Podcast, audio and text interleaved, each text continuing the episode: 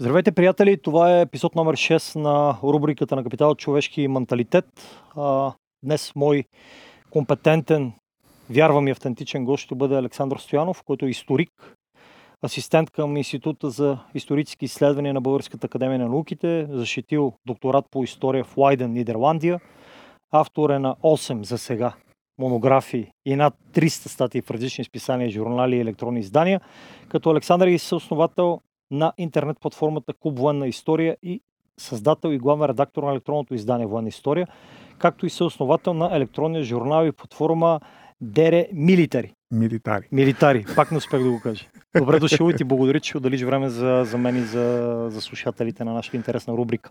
Благодаря, добре завари. Предварителният разговор, както към теб, така и към всички гости, споделям темите, посоките, нещата, които искам да обсъждаме. Те са именно родния менталитет, народопсихологията, обществени вярвания, нагласи, нещата, които са се случвали в миналото, кои са ги довели, кои са ги създали. А, имам едно нещо, което съм си изкарал, а, с което да подгреем аудиторията. Кои са основните исторически периоди, в които се е развил българския характер? Като критичния елемент, ако искаш, може да започнем от него петте века. Турско робство и да караме след него. Периодно след освобождението от 44-та. Сега българския характер се е развивал много преди османското владичество Факт. по принцип. То си е а, една система на как да кажа, ние сме много интересна такава национална дори не знам как да го нарека, т.е. месеца, защото правих си един път а, за себе си този експеримент да видя колко народности са участвали в формирането на съвременната българска нация.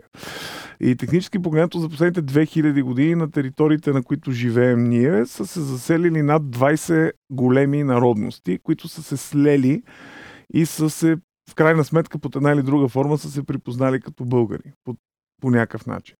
Така че всъщност нашия менталитет и народопсихология е, тя е един мишмаш, такъв много сложен, който е започнал още през античността и са се натрупвали пластове и пластове и пластове и пластове върху него. А, сега османския пласт е доста дебел по принцип, но в никакъв случай не е доминиращ. Тоест, ние тук сме свиде. Тоест, това, което хората обикновено не осъзнават е, че османците е трябвало да приемат преглътнат и да се съобразят с много неща, които вече са съществували. И всъщност османското завоевание за много неща абсорбира, а не унищожава традициите на, на това, което е от средновековието, като византийско и българско наследство. Така че а, ние нали, много обичаме да се извиняваме за недостатъците си с турците, но всъщност истината е, че а, нещата, много от нещата, които днес ни тормозят, са или по-стари, или дори да са виновни османците за тях, ние след като е свършило османското владичество, не сме направили достатъчно, за да ги превъзмогнем. И сме като и продължаваме да си живеем с разни неща, които е можело да бъдат оправени, но по някаква причина не сме го направили. А, а реално през последните 140 години а, развитието на нашия народ си е в наш, а, нашата градинка и това си е наша работа. Не, ние сме суверенни, самостоятелни, доколкото това е възможно а за кои са митовете и клишетата за този петвековен период? А, присъствие ли е, владичество ли е, робство ли е? Смисъл от историческа гледна Сега, точка към днешна дата. С това присъствие, между другото, трябва да ти кажа, че това е изобретение на българската журналистика нито един нормален български историк никога не е говорил за османско присъствие. Това беше една щуротия, която се появи, не помня, края на 90-те или началото на новия век. А, за покрай там някакво преразглеждане на баташкото клане. И всъщност медиите го измислих. Аз не знам откъде дойде, не знам той кой точно го е родил, но а, идеята беше да се покаже, че съвременната българска историография е ялова и че всъщност модерните демократични тенденции в кавички унищожават реалното ни историческо наследство. Тоест, аз го разглеждам това нещо като една опорка или ако щеш пропаганда, или ако щеш такава опит за манипулация от страна на хора, които поддържат едни тези позиции, които се надявахме 91 година да са приключили, но не са. А, би го сравнил и с а, днешни такива процеси, които се случват. Тоест, това са същите хора, които днес говорят за а, там на, наливат страх от а, хората с различна сексуална ориентация, а, а, говорят за някакви расови дискриминации, говорят за това как а, всъщност демокрацията ни отне много и а, разни е такива глупости. Така че това е мит. Няма, никога в българската историография не се е говорило за османско присъствие. Никой нормален човек, който познава този период, не може да го нарече. А какво е всъщност? Ами, това, още което... по времето на комунизма, между другото, през 1981 година, когато започват да излизат в, а, по повод 1300 години България, излиза една многотомна история на българите на БАН.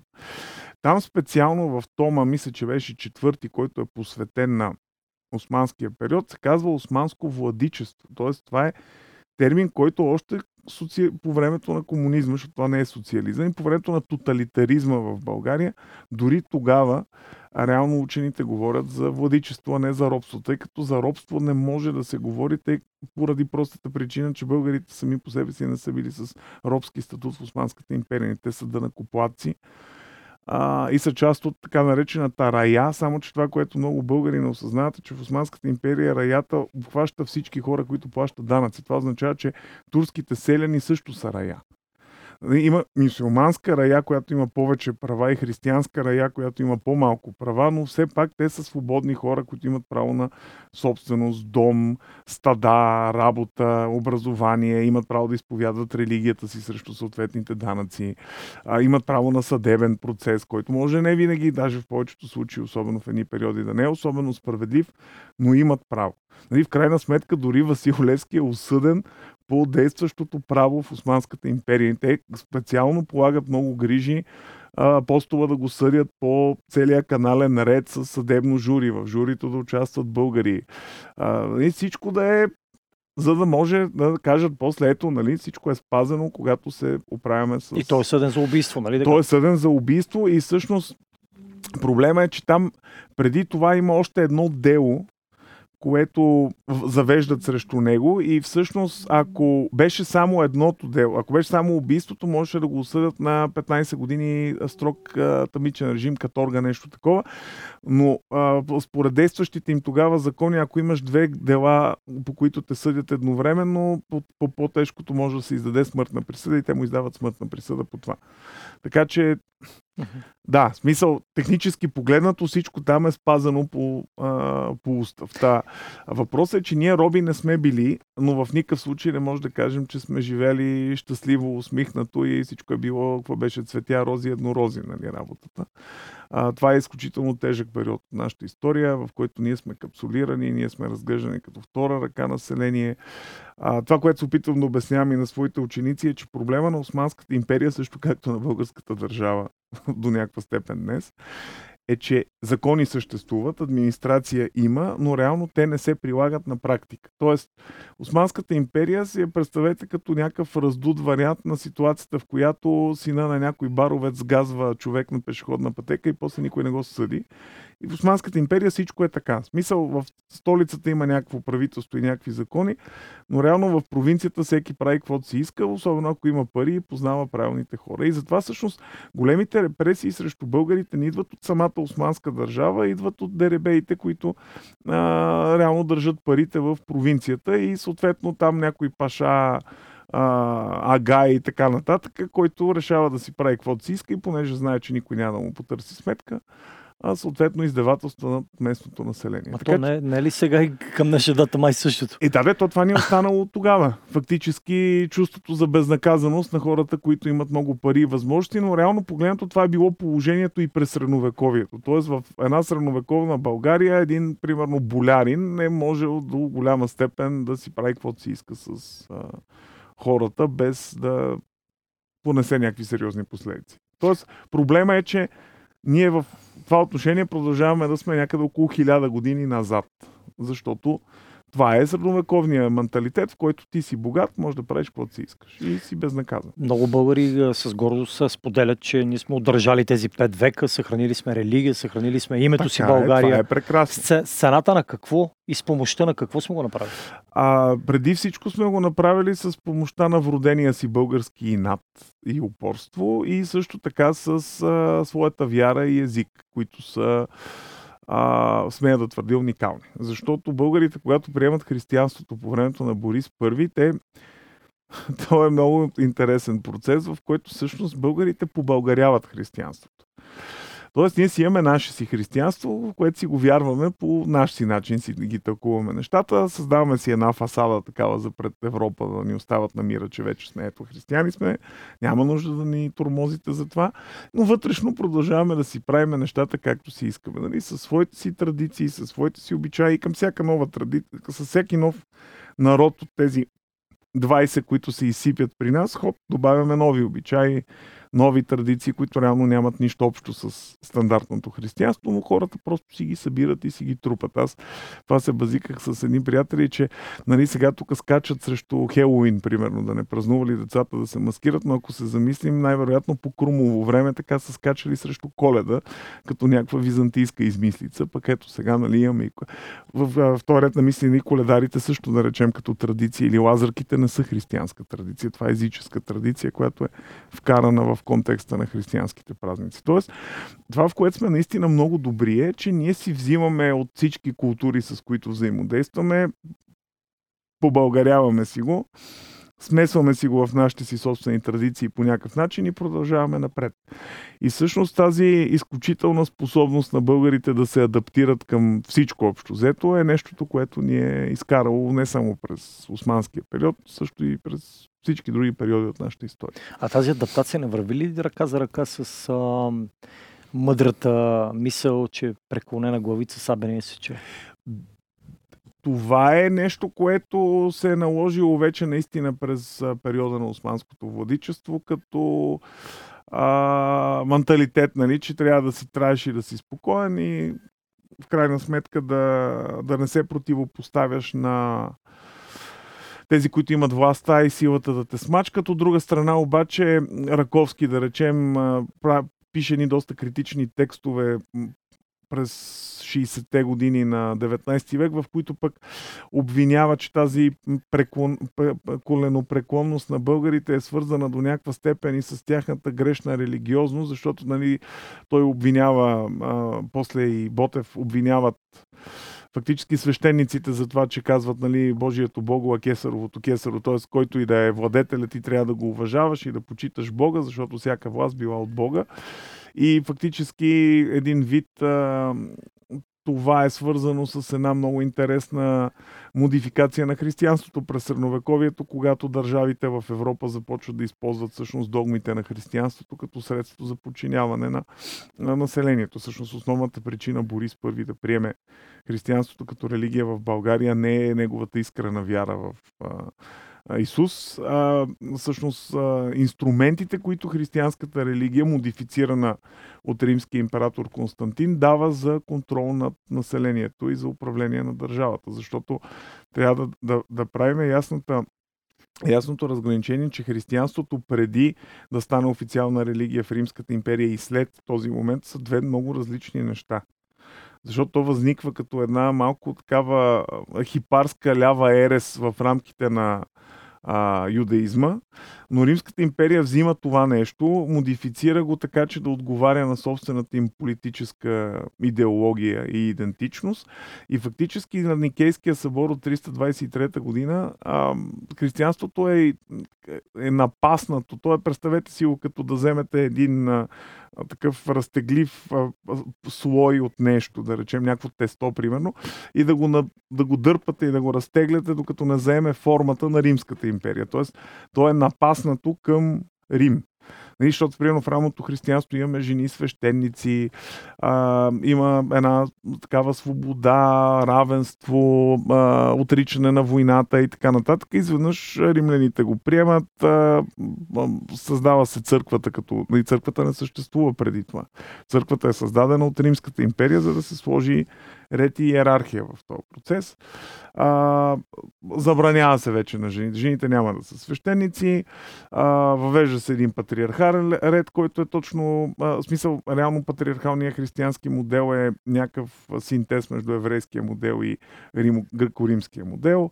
А, айде сега тук кой ще е владетел, владетеля кой да назначава свещениците, а, пък а, свещениците ще дават власт на владетеля, владетеля ще узаконява църквата и в крайна сметка християнството от една религия на свободата и равенството се превръща в такава лява и дори либерална в някакви отношения религия, нали? няма роби, права и равенство за всички, обърни другата буза и така нататък, се превръща в един изключително консервативен модел, чиято цел е реално да поддържа политическата власт, а политическата власт трябва пък да пази църквата. И фактически двете в симбиоза помежду си да установят един режим, който много добре функционира между четвърти и 19 век. Тоест 1500 години този модел повече или по-малко работи доста добре. И реално индустриалната революция е нещото, което го променя. Ако се върнем на, по нашите ширини и така петте века прословути, къде е ролята на чурбаджиите в малко по-към края на тия пет века, т.е. след възраждането или около възраждането? Помагате ли пречат? Ами, реално погледнато, Българско... И, не, и не започва ли от тогава и делението между българите, между богати и бедни, подобен тип неща, можеш не, не можеш Това нещо реално, а, значи, а, първо възраждането е процес, който започва в края на 17 век и той започва именно с създаването на, да го наречем, чурбаджийската прослойка. Това, което може би българина трябва да разбере, е, че първото нещо, което се случва с културното пробуждане на един народ е да се съберат хора, които имат пари богатите хора започват да търсят по-добър начин на живот, по-добро образование, по-висока култура. Нали, за, да, за да надскочиш нуждата от дрехи, храна и, и място за спане, ти трябват пари. В момента, в който ти имаш средствата да живееш прилично, можеш вече да започнеш да мислиш за каква музика да слушаш, какви книги да четеш, какви стенописи да има в църквата ти. Тоест, в края на 17 и началото на 18 век Османската империя минава през един период, в който нейната економика от средновековна се трансформира в, да го наречем, протокапиталистическа. Тоест, разпада се тимарската система, т.е. османския вариант на феодализма и на негово място се появяват едни такива стоково-парични отношения отношения, както казват марксистите, които а, до някаква степен напомнят на свободния пазар. И на базата на тези неща в българите постепенно започват да натрупват пари в определени части на нашето землище, определени такива, те са в повечето случаи селища, които имат някакъв специален статут в Османската империя, т.е. освободени са от данъци, имат някакви привилегии, примерно а, котленци, да речеме, нали, Кот е от един от най-известните възрожденски градове, те имат право да носят оръжие, защото охранявали проходите в Стара планина и едновременно с това търгували с овцете, отглеждали огромни стада с овце, които продавали на османската армия и на османското правителство. И от тези привилегии фактически се ражда едно богатство, нали, такива, Банско е такова, Калофер, Карлони, те всички известни такива български възрожденски селища имат някакъв статут специален. И Оформяйки тази богата прослойка хора, те са търговци, земевладелци, занаятчи. се изгражда една такава прослойка от хора, които вече могат да инвестират в култура, в образование. Те помагат за строенето на училища, за обновяването на църкви. А, понеже имат пари, имат възможност да подкупват или да комуникират на малко по-високо ниво с османските власти и да получават някакви неща в замяна. А, Софрони Врачански, например, принадлежи към такова съсловие. Паиси Хелендарски принадлежи към такова съсловие, но ние сме, някакси погрешно смятаме, че възраждането започва с Софрони и Паиси, да. но реално погледнато Софрони и Паиси са второ, трето, четвърто поколение такива хора от заможни семейства. Тоест, техните бащи, дядовци и прадядовци са хората, които първо събират парите и изграждат някакъв менталитет, за да могат да се появят софрони и паисии, които вече да говорят за култура, пробуждане и национална идентичност. А, реално погледнато няма как бедно овчарско селце в навръх Стара планина да произведе хора като Софрони и Пайсин. Те ще дойдат от Котел, от Банско, от Калофа. Те реално от там идват. Точно така. Въпросът е, че трябва да имаш економическите и социалните предпоставки, за да имаш някакво културно развитие. И а, ако се замислим в крайна сметка всички възрожденски водещи училища, като примерно в Копривщица, да речем първото класно училище, създадено от Найден Геров, се появяват на места, където а, хората имат пари. Така че технически погледнато чурбаджийското съсловие е, е основният виновник, да го наречем, за изграждането на българската възрожденска култура. Защото всички дейци на българското възраждане или идват от богати семейства, или се облагодетелстват от помощта на богати семейства. Тоест, получават стипендии, дава им се възможност да учат в чужбина, осигуряват им се места за живот. Ето, примерно, един, един от най-богатите, даже може би, не, айде не е най-богати, защото брати Георгиеви са малко по-богати, но а, брати Тъпчи особено Христо Тъпчи един от най-богатите български търговци през Възраждането, той е, а, осигурява стипендии, осигурява а, пари за училища, осигурява а, места за живеене, праща хора да учат в чужбина, например екзарх Йосиф, втория екзарх на българската екзархия, а, завършва с Урбоната с а, стипендия от а, Тъпчилещов. Петър Берон е такъв пример също. Той е доста заможен и реално дава много пари на българи да учат. А, примери има Бо. Така че чурбаджиите по принцип сега ние много негативен. Аз това си исках да те питам след това. Къде идва ами тази ами негативна. Значи тази негативност настройка? идва в края на възраждането, защото а, тя идва от а, едно младо поколение, поколението на Ботев, например, е, на поколението на Бенковски, които старото поколение чурбаджии, те са дали, дали са за църковната борба, дали са за просветното движение, дали са за възстановяването на манастири, църкви и така нататък. Но това са хора олегнали, хора, които имат пари, възможности, имат какво да губят. Това са хора, които за които про- прогреса и промяната трябва да са нещо бавно. Реално погледнато те въплащават в себе си изключително характерната и популярна за 19 век идея на консерватизма. Тоест те са консервативни хора, които смятат, че трябва да се залага на традициите, трябва да се вършат нещата бавно и премерено. Ето те казват, нали, 40 години ни отне в крайна сметка да постигнем екзархията, но накрая я постигнахме. Защо сега трябва да бързаме да се лее кръв и турците да ни палят селата? Така че тези хора са против национално-освободителното движение, защото го смятат за а, нещо катастрофално, което реално погледнато ще доведе до много жертви, без да се отплати с а, да необходимите. Ефект. Да, смисъл.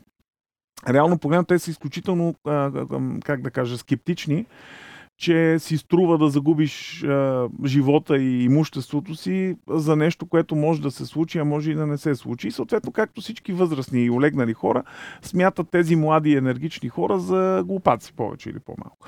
Съответно, младите и енергични хора, като а, Ботев, които пишат вестниците и които разпространяват, пишат стиховете и пропагандата за освобождение и така нататък, те пък разглеждат тези възрастни консервативни господа като... Киряк Стевчуци. Да, точно така, като приятели на Османската империя, като а, конформисти, като хора, на които им е минало времето, които живеят в миналото, които... Хора, които не искат независимост. Хора, вероятно. които не искат независимост и нали те казват, да, да, е окей, вие примерно една прослойка, едни 5% от населението се добре, а другите 90% какво да ги правиме, които там а, се превиват и кършат под гнета на ярема и така нататък, нали, за да използваме риторика. А, много важно нещо е, че тези млади хора, които създават образа на чурбаджиите живеят и дишат в епохата на романтизма в Европа. Тоест ние не трябва да забравяме, че българските възрожденци са тясно обвързани с европейските културни процеси.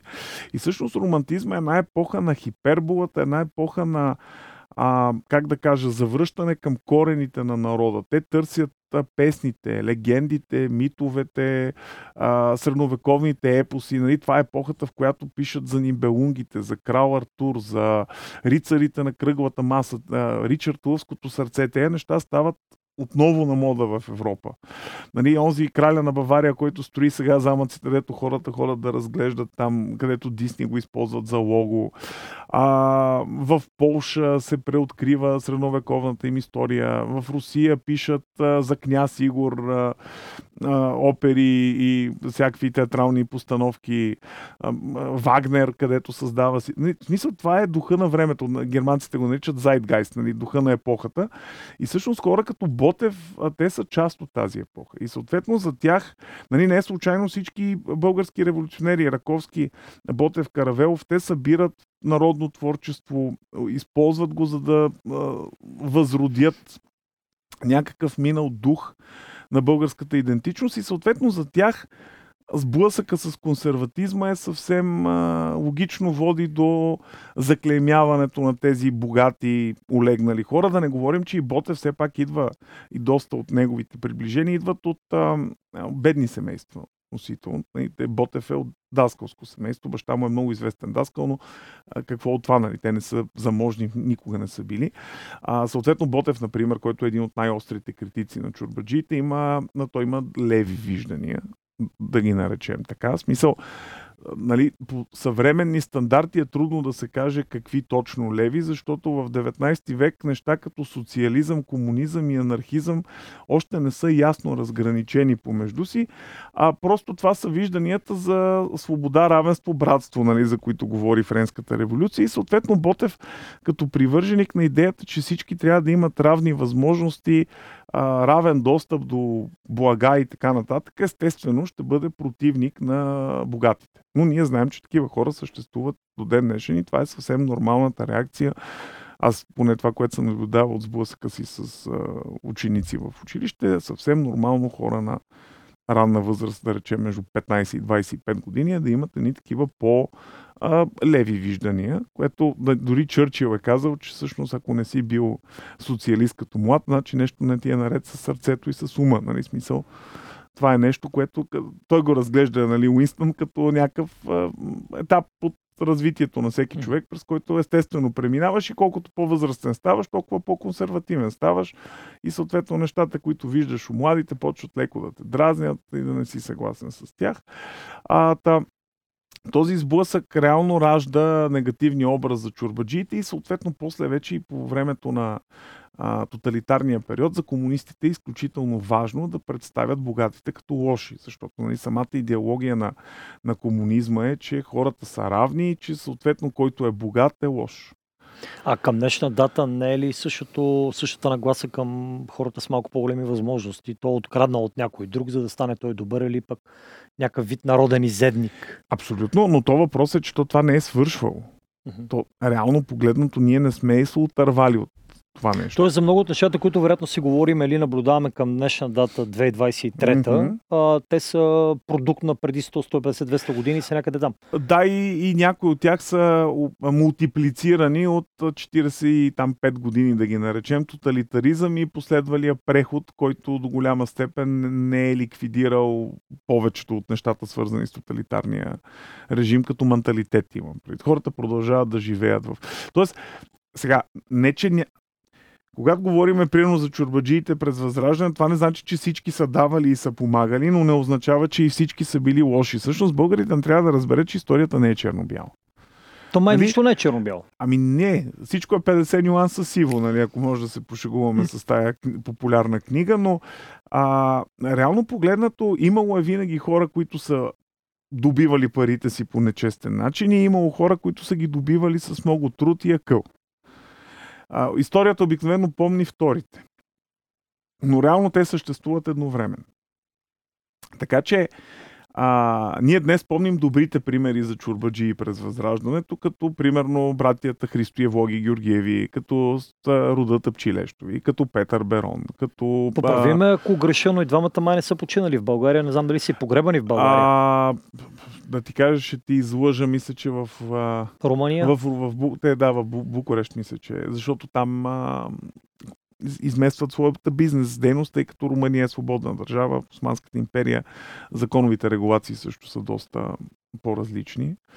И е по-трудно да си, много е трудно да си богат българин в Османската империя. Това е факт, защото тя не е наша. Ние, аз не мога да разбера всъщност ние какво очакваме от тази държава. Това е мюсюлманска империя, в която ние сме християнско мълцинство. Смисъл, нали, няма как да е добре.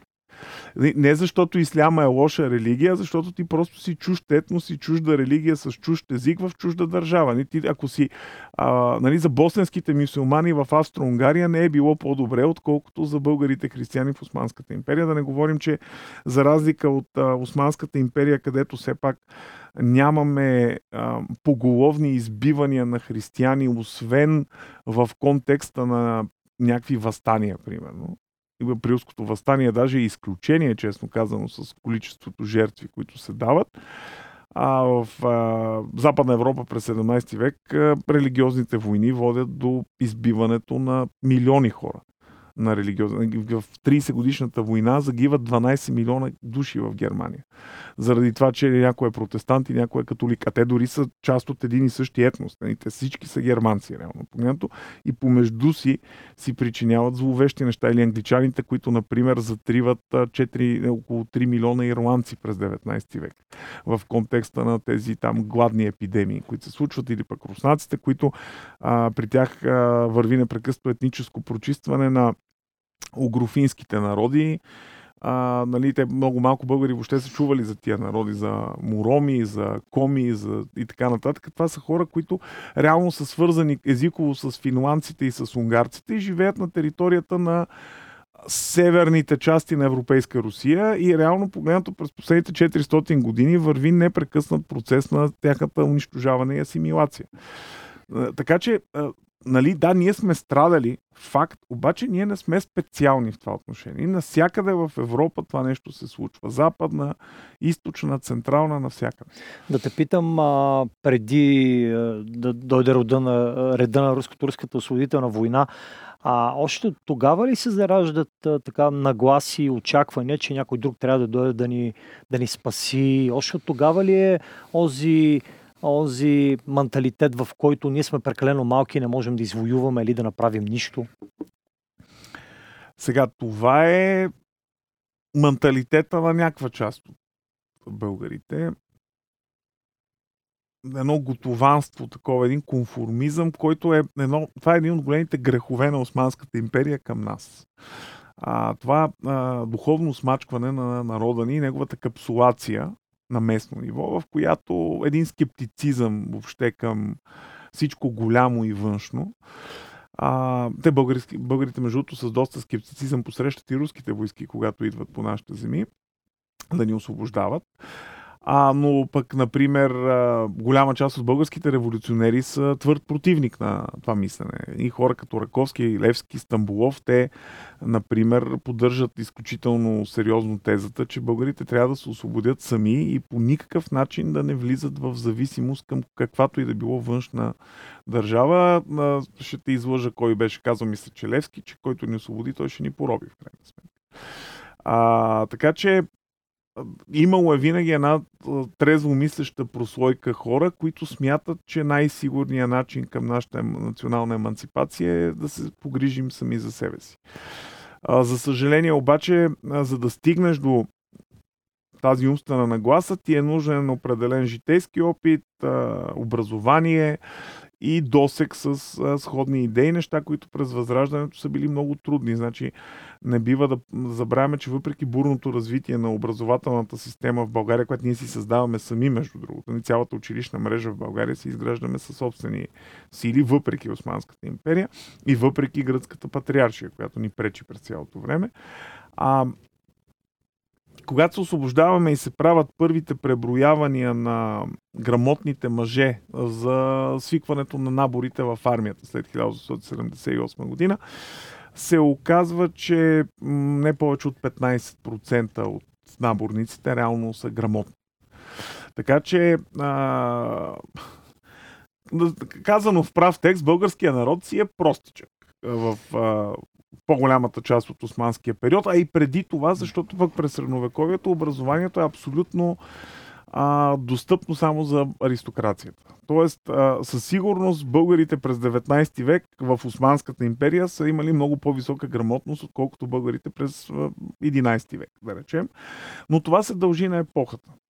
Тоест, това са неща, които ти се случват без значение къде се намираш. Сега а, не бива да се чувстваме принизени. Нивото на грамотност в а, руската армия, например, е 2% по това време. Тоест, 2% от руските войски, които идват в България през 1877-78 са грамотни. Останалите 98 не са.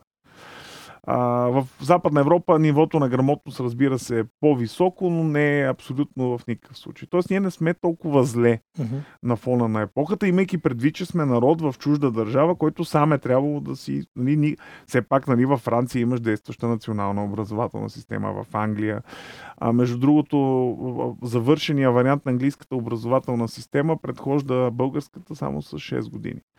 Тоест, налагането на пълно задължително всеобщо образование в Великобритания се случва, ако не се лъжа, през 1871 година, а в България става с освобождението. Така че ние все още не сме изоставали по никакъв начин от световните тенденции драстично. А, ти направи една препратка към българския песимизъм. А, аз съм си изкарал един цитат на Антон Страшемиров mm-hmm. във връзка с, тази, с тази тема. Днес българинът е неверник в мислите си, песимист, а доверчив в чувствата си, простодушен. Тази наша черта нителност до песимизъм ни прави фаталисти, не смели в мисъл и безволни в домогванията си, недостатъчно страстни в своите вярвания и не до там издръжливи в стремленията си. Да, това е цитат, който може да бъде отнесен към много периоди от българската история, за, за, за съжаление. Кое може да го промени това нещо? Или кое го е променило в периодите, в които не е било толкова силно изявено? Ами, знаеш, онзи ден жена ми направи много хубав подарък за рождения ден и ми подари а, много книги на куп за да ги чета всеки месец по една. От така си стоят опаковани 12, една, една след друга. И започнах да чета биографията на Тери Прачет. И там а, биографът му а, цитира автора, който казва 60-те години бяха нещо, което се случи на 250 души в центъра на Лондон, а другите гледахме, а, докато полицията ги охраняваше тия 250 души. Тоест, това, което трябва да разберем е, че всъщност културните процеси не само в България, се движат от една изключително тънка прослойка хора, които имат мисл, мисловната нагласа, културните щения, ако щеш или както и да го наречем. И другите е въпросът до каква степен са готови да попият тези неща. В Западна Европа повечето неща, които се случват на рок поколението през 50-те и 60-те години, реално дават отражение чак 10 години по-късно. Това означава, че всякакви принокултурни процеси, които се случват при нас, всякакви, нали, а, колко време мина, докато Георги Господинов стане Георги Господинов нали, величината, която е в момента ни. Той не е започнал да пише вчера или онзи ден. Тоест, а, Има и предвид, че той не е прият от всички и харесва О, не, всички. нали видяхме, че а, Съюза на българските писатели си позволи да обяснява там, а, да го класира в някакви категории, да обяснява кое не му било наред и кое му било наред. Нали, след като стигнахме до там български актьори да обясняват кой можел и кой не можел да играе в холивудски филми, кой бил добър актьор и кой Това на какво го даваш? На завист, на, на това, че искаш и ти да се, там да се присламчиш някой да те чуе, да ами, спечелиш ами, 5 минути слава? Това е някакъв индивидуален проблем на малки хора, честно казвам. Но те ги има. Има ги в спорта, има, има ги в културата. Има, има те ги има навсякъде. То не е само при нас. Ага. Нали, това е а, а, егото, което ти пречи да си признаеш, че има хора, които са по-големи и по-успешни от теб. И а, аз а, ти кажа честно, мислил съм си доста върху това. Много е трудно да признаеш през себе си, че не си най-добрия и че има хора, които може би няма да достигнеш тяхното ниво никога. Нали? Мен, примерно, това, ми е, това е заемало моите мисли в 20-те години от живота ми, когато нали, си супер енергичен, искаш всичко да постигнеш, да завладееш света и така нататък. И е много полезен процес. А, имал съм късмета за себе си, поне смятам, да си призная, че има много нива над мен в сферата, с която се занимавам. И това ти помага фактически да осъзнаеш какво реално ти можеш да направиш и какво трябва да направиш. Тоест, осъзна, да постигнеш смирение в професионален план, дава възможност да осъзнаеш по какъв начин ти самия можеш да бъдеш полезен на себе си и на обществото си, без да се изхвърляш и без да се буташ на височини, на които може би не ти е мястото. За съжаление, повечето хора, нали аз въобще не искам да се чувствам изключителен, тъй като познавам много хора като мен, приятели и, и, не, и не приятели, които са осъзнали това за себе си. Но има много хора, които не са. И това означава, че или егото им е твърде голямо, или не са сядали да помислят за себе си. А, много е трудно да се сблъскаш с нещо голямо в собствената си сфера и да не изпиташ завист към неговия успех. А, и всъщност прави чест на хората, които успяват да надмогнат себе си и съответно принизява хората, които тръгват да обясняват какво беше, че Робърт Дениро не бил бог знае какъв актьор, примерно.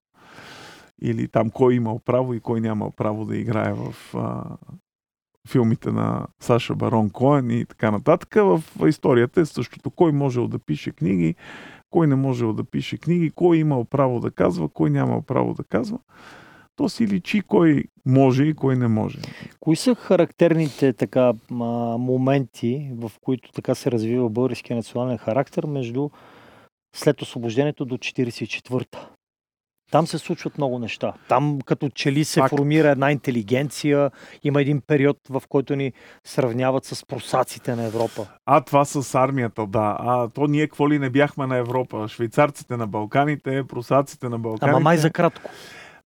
Само българите, на, само българите на България нещо не може да ни се получи да станем накрая, но Ами, виж сега, значи след освобождението реално се дава вече, как да кажа, папагалчето или птичето, канарчето излита от клетката, крайна сметка и вече нямаме оправдание защо интелектуалците да не бъдат интелектуалци, художниците да не бъдат художници, писателите писатели, музикантите музиканти. И всъщност ние в хода на периода между, между 1878 и 1944 българската култура всъщност се развива доста добре.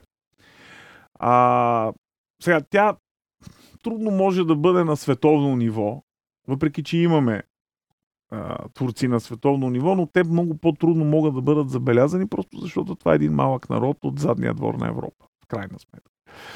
Имаме предвид, че някои още живеят към днешна дата с това, че сме малък народ, въпреки че нито сме малко като население, нито като територия. Не, не, не, ние като територия хич даже не сме малко като население. Честно казано сме малко за територията, която имаме, защото една Холандия, например, с а, около 60% от нашата територия има 16 милиона души население. И проблема не е само в това, че къде се намира Холандия. Защото просто тук и други фактори играят роля. Нали, ние имаме излъз на море в крайна сметка. Нали, не е да кажеш, че сме Унгария, примерно, изолирани от всякъде. Да не говорим, че унгарците също са повече от нас, с по-малко територия. А, нашата култура си се развива. Сега, ние го казваме това за малкия народ като нещо пренебрежително, но ние трябва все пак да отчетем факта, че не бива да сравняваме българите с германците, примерно. Ние можем да се сравняваме с сърбите, с гърците, с румънците. Тоест, трябва да се научим срещу кои народи си мерим с кои да се мерим? Ами да, са защо трябва да се мерим с англичаните и с германците и с французите? Няма смисъл са. Това е излишно. Нито имаме толкова голяма държава, нито имаме толкова много хора, нито сме се развили културно и исторически по същия начин. Мерейки се с най-големите в Европа, ние не успяваме да видим ние колко сме големи всъщност. Това е проблема. Ние не успяваме да видим собствената си култура, величието на българската култура, величието на българското изкуство, защото а, Дечко Озунов и майстора ще ги мерим с Леонардо да Винчи, с а, Клод Моне и с а, Веласкес, примерно. Ме няма да ги мериш с, с тях. Ще ги мериш по постижения с сръбските художници, с гръцките художници, с румънските, с турските художници с, с унгарските, ако щеш. Нали? Защо трябва да се напъваме и то зорлен? При положение, че всъщност ние имаме разкошни а, автори, а, и хора като Йордан Йовков, като Елин Пелин, като а, Димчо Дебелянов, като а, Яворов. Нали, смисъл, това са хора, които пишат поезия на световно ниво но тя няма как да е на същото ниво като поетите от тяхното поколение, т.е. не на същото ниво, на същото ниво на популярност, просто защото нали, един писател в Англия, в Франция и в Штатите има огромно повече количество а, зрители, до които може да достигне. Това не означава, примерно, че разказите на а, на, на Елин Пелин са а, по-лоши от, а, примерно, някой негов съвременник в която и да е западна държава. Просто Елин Пелин пише на език, който го говорят по това време около 5 милиона човека, един англичанин пише на език, който го говорят 500 милиона човека. Ясно е, че няма как двете да достигнат до една и съща аудитория, но това по никакъв начин не намалява тяхното качество. Та, ние успяваме в този период преди тоталитаризма да създадем наистина едно високо за стандартите и възможностите на нашия народ ниво на култура. Даже бих казал, че в някои отношения по-високо, отколкото може да се предположи. Тоест, всъщност... Въпреки неща, двете национални катастрофи? Въпреки националните катастрофи, въпреки относителната економическа мизерия, сега ние не трябва да се заблуждаваме, че България е бедна държава по, във всеки един... Ами аграрна, селска, бедна държава в, през целия този период. Нали, ние никога, ние там говорят за някакво економическо чудо през 30-те години, ма то май е с помощта на държавния протекционизъм тогава. Да, но ти реално погледнато, ако погледнеш примерно БВП на глава от населението 38 година, ми България си е на същото ниво като Югославия, Гърция, Румъния. Малко по-добре от Румъния, например, и от Югославия, но реално си е на същото ниво като балканските държави. Може би тогава отклика е най-голям, защото базата е много ниска, от която тръгваме. Факт. Факт. Наистина, ние, а, но пък и пътя, който извървяваме нагоре е доста голям.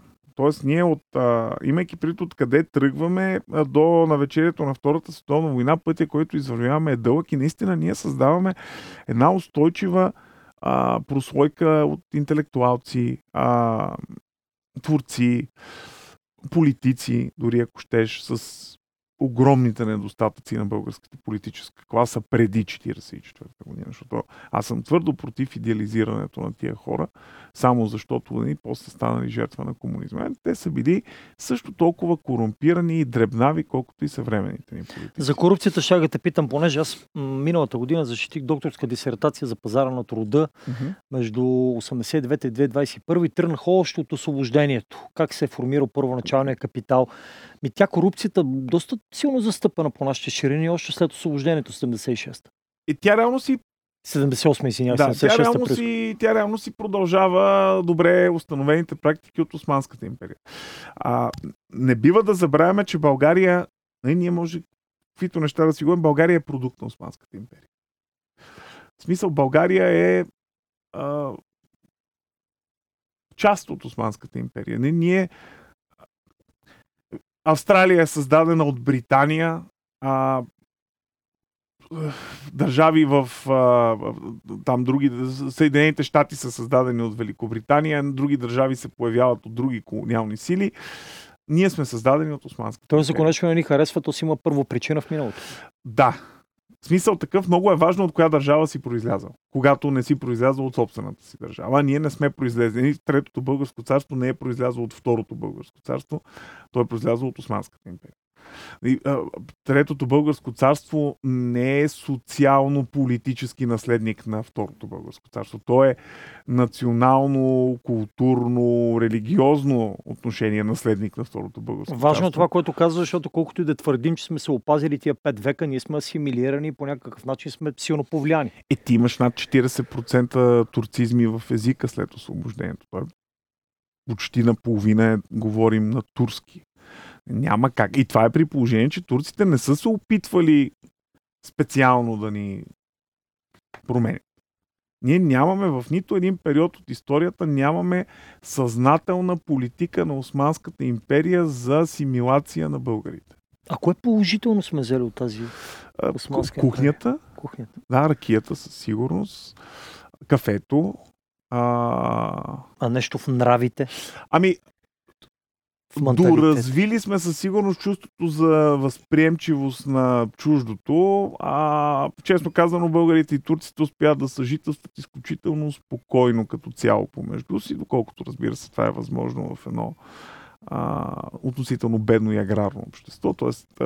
и техните блъсъци са битови. А на кой е тая гора между двете села и почват да се карат, примерно, за, за гората. Нали, в крайна сметка, примерно, Алеко Константинов е убит точно заради спор между две села за една гора. Това е причината да стрелят по не знаех, че това е. Да, да, той се пътува с кмета на едното село и от другото село искат да убият кмета и убиват Алеко. Защото се карат за гора. Мисъл, това е причината да Алеко Константинов да бъде убит. Между другото, едни от най-големите корупционни схеми, за които аз а, бях чел, когато изследвах литературата за дисертацията си, е именно за а, прогонването на турците след освобождението и съответно как се взимат техните имоти, ниви и подобен тип неща. Там е било нещо страшно. Да, милиони и половина мусулмани напускат българските земи през 1878-79 година и в голямата си част не се връщат и съответно техните земи са просто взети и преразпределени. Но ние удобно не обичаме да говорим за тези неща, защото реално беженска вълна има. И те бягат от тук и отиват в а, Османската империя. И, мюсюлмани, казвам. И много от тях са черкези, татари. И проблема на българите не е с турците, но ако черкезите бяха останали да живеят в княжеството, там нищо добро нямаше да ги очаква, защото техното пък отношение към българите през 19 век е чудовищно. Те са едни полуседнали а, групи, които Руската империя е прогонила през 19 век от своите предели. Те са избягали в Османската империя като голяма мусулманска държава. Османците са ги заселили по българските земи. Съответно, тия хора, които са свигнали да водят един чергарски и доста насилствен начин на живот, отношението им към местното християнско население най-малкото те търсят и отмъщение към християните, заради това, че същите такива православни са ги изгонили от собствената им родина в днешна Южна Русия. А, та те бягат а, съвсем основателно. Нали? Ако българите не се саморазправят особено с турците, на, на черкезите със сигурност ще да им се случат някои много неприятни неща след освобождението, гарантират. А, но като цяло пък има примери, в които българи защитават турски села по време на руско-турската война. Има случаи, те руснаците пишат за а, българи, които организират примерно някаква група от стотина души, които охраняват съседното турско село да не бъде разграбено. Така че имаме примери за всичко. Просто е адски пъстро. Някой... Не е черно и бяло още. Да, имаш, имаш случаи на османски, на, на турски, такива турски чербаджи, които плащат на Баши Бузука да не изгарят български села след априлското възстание. Тоест, За имаш, това съм чул. Имаш български села спасени. Имаш български села унищожени. Тоест, имаш после българи, които спасяват турци, имаш и българи, които тормозят турци. Има всичко. Просто трябва да приемам, че всичко се случва. Не може да казваш, че само така е било или само иначе е било. Така че, а иначе тази корупция, за която ти казваш, тя е изключително голяма след освобождението. А, Стефан Стамбулов, предполагам, че ти като си се готвил за дисертацията си, попаднал на достатъчно свидетелства за огромната корупция по времето. Той е доста противоречив. То, той е реално погледнато а, много, всъщност много прилича на един премьер, с който а, така, него, почитателите на този съвременен премьер много държаха да го сравняват, само че забравяха да го... Да, всъщност, приликите между тях вървят и в а, сивия сектор. Така Аз да мисля, че и даже по времето на Стамбул за път са фалшифицирани избори. О, не, изборите почват да ги подправят още от началото. Тоест и това не сме го измислили след 89. Не, не, не. А, те са изключи... Е, избори... То, то в България всъщност, сега аз не съм специалист по съвременна българска история, но в България по-скоро се отличават изборите, които не са манипулирани. Те са някакви единични бройки отколкото мани... Всъщност ние нямаме традиция на неманипулирани избори. То това е проблема. Ние в момента искаме да живеем в демократично общество, но реално нямаме демократична традиция, защото България никога не е била демократична. И тя не е демократична след освобождението, а, тя не е демократична през тоталитарния период. Каквито и наченки на демократичност да има в българското общество, те започват след 89-та година. Реално няма нищо преди 89-та година, на което една либерална съвременна демокрация може да стъпи. Нито, конститу... нито Търновската конституция предполага либерално-демократично управление.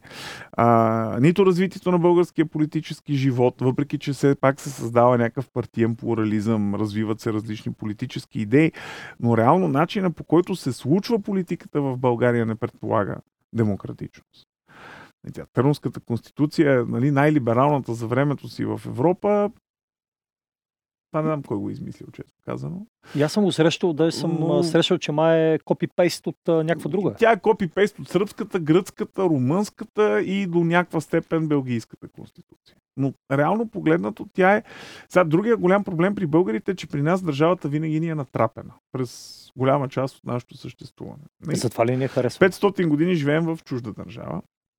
След това, след това ни освобождават руснаците и общо взето ни подават конституцията и ни казват, е, това ще ви е конституцията. А, първия ни, всъщност всичките ни владе, първите ни двама владетели от общо трима през Третото българско царство са докарани от чужбина по стечение на обстоятелствата. А, гледаме непрекъснато законите ни да са копи-пейснати от някъде. А, после Съветския съюз ни управлява. И ние, смисъл, пак от 89-та година започва вече самобитната българска държавност. Тоест ние сме една млада държава на 30 Ние технически погледнато сме демократичната българска държава самостоятелна е изключително пресно явление. Ние технически погледнато сме две години по-стари от Македония в това отношение, така че смисъл това е много смешно, но реално погледнато за българи на държавата е нещо чуждо. Е, това е най-големият ни проблем. Само да ти цитирам един друг цитат по тази тема и ще го надградиме. Никола Георгиев какво е казал? Българинът не е неясно със себе си. Българинът винаги е живял с противоречието между себе си и Европа, себе си и изтока, себе си и себе си. Винаги българинът се е цепил вътре в себе си и от въпроса кой съм аз когато имаш толкова много етнически личности в главата си, е много трудно да отговориш на въпроса а кой те не съм са ли се притопили, не са ли се уеднаквили тези 20 и там В интерес колко... на истината да, защото а, един, а, има един много, много готин а, преподавател в Софийския университет, а, български еврейн Робърт Леви, който казва, каквато ни е държавата, такива са ни евреите. А, и в Турция, включително, ако отидеш, много, ясно е, много е ясно кои са българските турци, които са се изселили от България в Турция. Те са просто различни от турските турци. Тоест, ние си имаме български евреи, български турци, български арменци. Българени. Всичко ни е българско и то е много специфично. А, претопяват се, сливат се и едновременно с това остават а, не съвсем слети. Тоест, ние сме като представи си, че си хванал много парчета метал, частично си ги споил помежду им, но те продължават да стърчат в разни посоки, хем са свързани помежду си, хем всяко си е штръкнало на някъде. И е, доста, всъщност, на, на как да кажа, на, като снежинка някаква. Нали? Тя си стърчи на всички посоки кристалчетата, но, но те все пак са свързани помежду си в едно цяло. И в тази странна амалгама от неща има много въпроси, много противоречия, които аз не знам дали можем да решим, а не съм сигурен дали трябва да решаваме всъщност. Защото пък в крайна сметка а, аз много често много обичам да цитирам а, американския политолог от японски происход Франсис Фукуяма, който казва, а, нали, задава въпроса защо Дания е Дания. И Дания е една от държавите с най-добър стандарт на живот. Хората са много щастливи, там има тяхната хюга, те пишат книги за това как да живееш щастливо, та, та, та, та, та. и как да направим държавата си Дания. И накрая Франсис Фукуяма задава въпросът, бе, защо трябва да правим държавата си Дания? Защото Дания, за да стане Дания, тя е минала през точно определен набор от неща, които са се случили на този народ и никой друг народ на света не му са се случили точно същите неща, които са се случили на дъчани. И също той задава много хубаво въпроса и стига до заключението, че щастието на даден народ трябва да бъде базирано на собственото развитие на съответния народ. Тоест, българите не могат да създадат успешно общество и държава, опитвайки се да копират чужди модели, защото те са чужди, те не са наши. Тоест, ние трябва да намерим формулата на база на собственото си историческо, социално и културно развитие, която оптимално да отговаря на нас самите. Докато това не се случи, ние няма да а се А още ли търсиме тази формула? Е, очевидно да. Нали, не, еми, ние до сега продължаваме да говорим кои закони от коя държава да копираме. Частното ни право ще да е такова, интелектуалното ни право да сме го вземели от не знам си къде си, защо. Защо трябва партийният ни модел да бъде като на не знам си какво си, пък президента да бъде еди какъв си, пък министър-председателя да бил като еди къде си. Ма, стига вече с това. Чуждопоклонничество, ли? Не, то просто е липса на вяра в самите нас. А, свръхкритичност, за която ти вече спомена преди малко. Да, постоянното съмнение в себе си, защото не знаеш кой си. Ние наистина нямаме идея кои сме. Ако минем в следващия период, след 44-та, и аха, вече зародената интелигенция в един момент вече е там осъдена. Още в началния, да. Да. А какво става с, в този период, 44-та, 89-та, като има и предвид, има и много хора, които още, още така казват, е, едно време какво хубаво беше и колко красиво и колко нямаше престъпност и какви така огромни, така огромен пазарен дял сме имали, имаше работа за всички. Има такива хора, които все Има, още, да.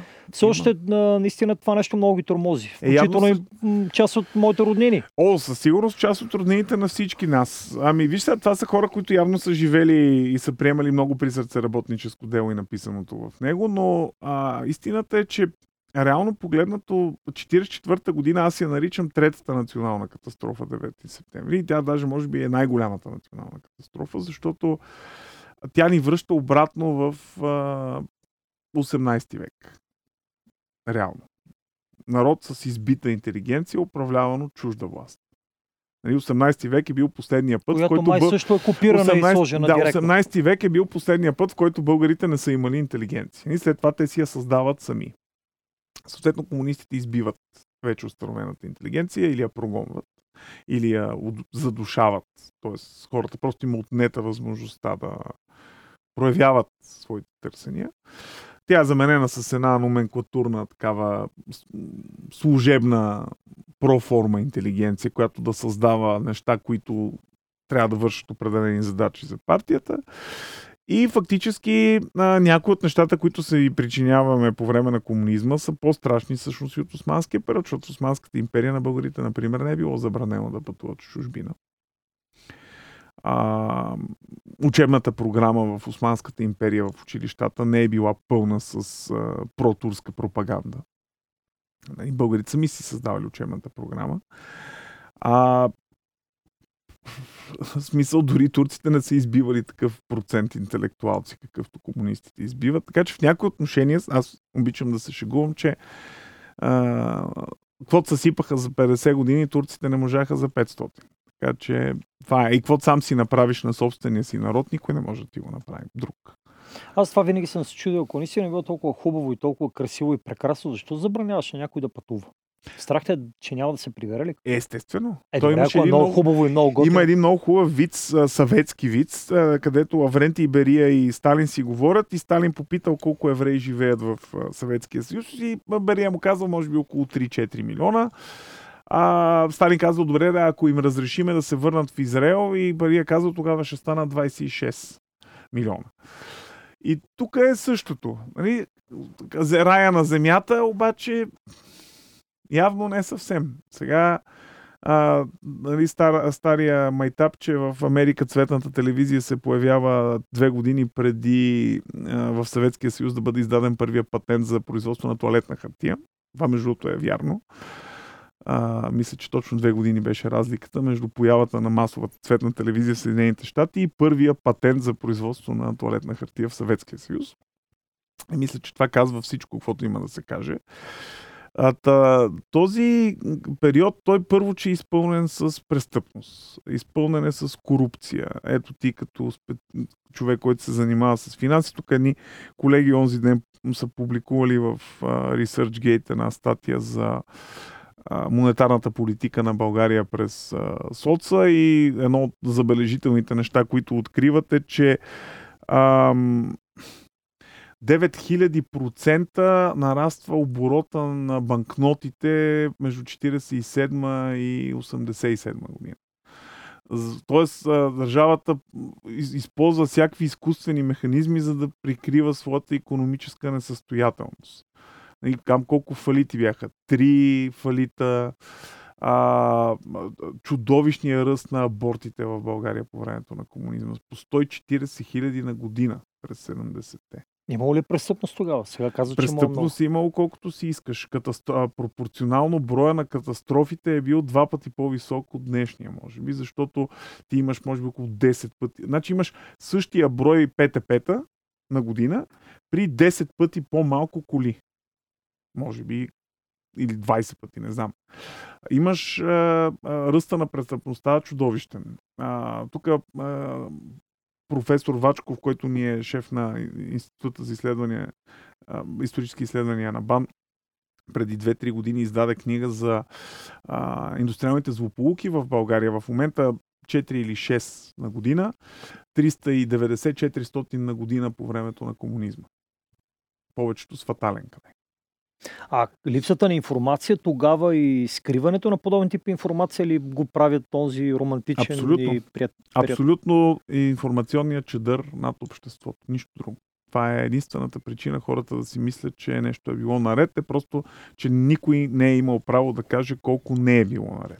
Добре, а как можем да, да го, да го смелиме на хората, работещите хора тогава, когато казват в предприятието, в което съм работил, са 9000 човека. Ако не сме имали работа, тогава защо сме работили 9000 човека? При условие, че към днешна дата също предприятие полуразрушено работят 300.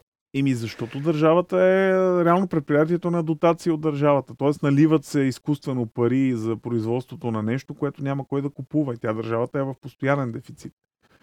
А, тук издателство Сиела преди една-две години издадоха точно една книга за тези стопански провали на комунизма. Колко... Беше ли на Вили Лилков? Да, мис, мисля, че на Вили Лилков беше. Точно за а, колко милиона неща, лева се трушат всяка година за бракувана стока, за некупена стока и така нататък. Ком, ком, социално-економическия модел на комунизма е пълен провал. Пълен провал. Това е абсолютно пълен провал. И а, имаше тук наскоро пуснаха една карта бутен вътрешен продукт на държавите в Европа 89 година. На глава от населението България е 2300 долара. Примерно Западна Европа 17 000, 20 000, 25 000. Тоест, буквално виждаш границата между източния блок и западния блок, която е примерно на запад са 5, 6, 7 пъти по-високи стойностите, отколкото за източна Европа. Пълен, абсолютен провал. А... И социално, културно и а, обществено също. Защото реално погледнато, ако се замислим, това е и момента, в който българите започват масово да крадат култура. Защото а, това, че сега чалгата ни била взета от Сърбия, добре да, ама те и на Емил Димитров или Иванова музиката също открадната от Франция, от а, Италия. И те реално първите им песни са просто взети мелодии, които са популярни в Европа. Това, това въжи абсолютно за всички тия номенклатурни, а по-голямата част от певците в България през комунизма са номенклатурни. Те нямат и друг избор, хората. Аз не, че ги обвинявам. Ако искаш да си някой, трябва да служиш на партията. И те и дори и турците там имат някакви роднини, които са някакви и може би заради това все пак са успели да оживеят, защото по принцип с нещата, които те вършат, съвсем спокойно можеха да се окажат от грешната страна на оградата в Белена. Или в Коцян, или в Скравена, или където се сетиш. Шуруба джанащените ли в този период се заражда и така се издига? А не, тя култ... си още от преди това. Просто се възра... Т.е. се Рестартира. Да. Ами не, той е имало и в комунизм, в а, Третото царство също. Но, например, в Третото царство поне са наложени някакви формални изисквания. Например, задължително всеки държавен служител е трябва да има висше образование. Това е премахнато, едно от първите неща, които комунистите премахват. Те го премахват на някъде 9-10 ноември 1944 с задна дата от 9 септември. Се премахва абсолютно всякакво изискване за държавния служител да има, повече, да има образователния цен се премахва. И той до ден днешен не е възстановен. Всъщност единствените хора, които има изискване за висше образование, ако не се лъжа, са а, министрите. Но самите министри, защото имаме заместник министри със средно образование. А, депутатите също не е нужно да имат висше образование. В служебната иерархия в министерствата мисля, че също няма такива изисквания. Може би греша. Но реално погледнато в третото българско царство всеки български държавен служител трябва да бъде вишист. Те взимали хубави заплати за времето си, но това го няма, махнато е. И сега всеки човек от всякъде може да стане всякакъв. Я ми кажи, а, знам, че 60-70-те години в България има бум на нови градове. Тоест, до вчерашния селски човек става гражданин, започва да работи във фабрика. Ема това е много важно за комунизма. А... Как се променя този бит и душевност, този менталитет? Е, то, то е още е, че не се променя. Нали? Може да извадиш човека от селото, но не е селото от човек. Също както в съвременна София можеш да извадиш човека от Люлин, но не и Люлин от човека. Казвам го като люлинчанин, по принцип. Кореняк. А,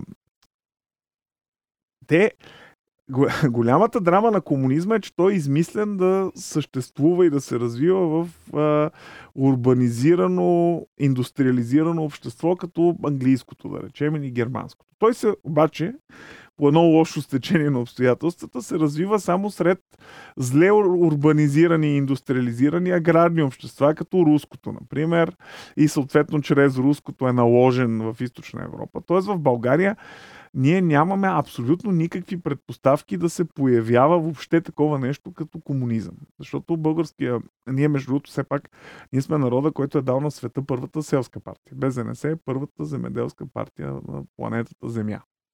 След това се появяват и други, но ние сме първите. И всъщност България трябва да бъде една идилична аграрна държава с нивите, с хранително-вкусовата промишленост, туризма, плажовете, хубавата природа, спа курорти, а, такива китни, малки населени местенца, където хората да си живеят в самите тях, там да си работят, да си произвеждат, да си търгуват и да си живеят в... Само, че комунизма променя това. Идва аграрната революция, взимат земята на всички и хората останали без земя трябва да си търсят работа и зорлем отиват в градовете да работят по заводите. Защото България трябва да се индустриализира. Що трябва да се индустриализира? Защото Съветския съюз трябва да се индустриализира. А защо Съветския съюз трябва да се индустриализира? Защото другаря Сталин е казал, че трябва да се индустриализира. Това е. Това е абсолютно изкуствен, нелогичен процес на унищожаване на едно традиционна форма на производство, която доминира нашите земи от последните 4000 години и ти изведнъж решаваш, че за 20 години това ще се промени от до. На базата на какво не е много ясно. Защо също не е много ясно. Нали, някак си виждаш, че в тези аграрни щати, примерно в Америка, хората си живеят в малките градчета и, и там си произвеждат и, и не са умрели от глад. А, имат си супермаркети, имат достъп до кино, до култура, до каквото си изберат, но просто в собственото си населено място. Аз не виждам защо едни градове като Карлово, примерно, или Видин, или Лом, или Свищов, или Никопол трябва да се обезлюдяват, за да може всички да дойдат да живеят в София. Тоест, аз знам защо се случва, но не бива да се случва. Нали, защо всички трябва да отидат да живеят в София, Бургас, Варна, Стара Загора и Пловдив? И, то, и да няма нищо друго никъде в България. Накрая България ще бъде сведена до 6 населени места и другото ще е празно. Ами то към днешна дата матика. Моля? Към днешна дата матика. Към днешна дата на там отиват нещата. Нали, а, и, и проблема е в това, че ние не създаваме условията да всеки да си, нали, всички региони на страната да се развиват нормално. Кои са положителните неща, които се случили за, така, за формиране на нашето самосъзнание през този период? Защото Кой период? На, този, 44-89. Кои са положителните неща? Има ли нещо положително, което може да откроиш? А... Аз знам, че сме повишили образователния статус на нацията. Факт, а, който ще да се случи и без комунизма. Също както строежа на електроцентрали, строежа на пътища, всички тия неща ще да се случат и без комунизма. Тоест, хората живеят с нагласата, че комунизма ни е дал магистрали. Но какви магистрали ни е дал комунизма? 40 години са построили 100 км от Тракия, там 150. Аз като бях дете, помня, че свършваше преди Стара Загора. Колко години са необходими на Хемус? А, не, тя е кръста на... Нали, магистрала Тракия е била кръстена на племето, което направило първата копка. Е. се базикаха. А иначе Хемус, не знам, може би, а, а, може би хората ще започнат вече масово да използват летателни апарати в ежедневието си. Смисъл, ще имаме летящи коли като по филмчетата и тогава българите ще завършат магистрала Хемус евентуално. Защо толкова бавно се случват нещата? Защото много се краде. Много се краде. Има един много хубав вид за гръцки кмет и български кмет от много бедни общини, а, от двете страни на границата, Гот, примерно кмета на Гоце Делчев и на нея Неврокопи. И единия казва, вика, ела сега да ти покажа до каква къща съм си направил. Нашия отива в Гърция, гледа една хубава къща. Как я направи, качил гония на последния етаж на къща. Така виждаш тук магистралата от Сон, която идва. 20 см откраднах от едната страна, 20 см от другата и с тия пари, които спестихме, си направих къща. И след няколко години отива на гости при нашия човек. Къщата е на пет етажа, огради, басейни, аквапарк, площадка за хеликоптер, охрана, всичко. Нали? Гърка е изумен как го направи той казва, ела сега ще ти покажа, качват се горе на обсерваторията на последния етаж и казва, виждаш ли магистралата до Благоевград? И Гърка казва, не.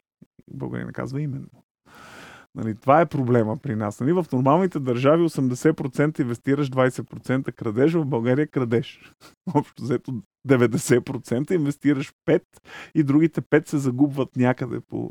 А това менталитета не го ли абсорбира като един а, необходим начин за оцеляване и за успех? Това не е ли нещо вече нормалността?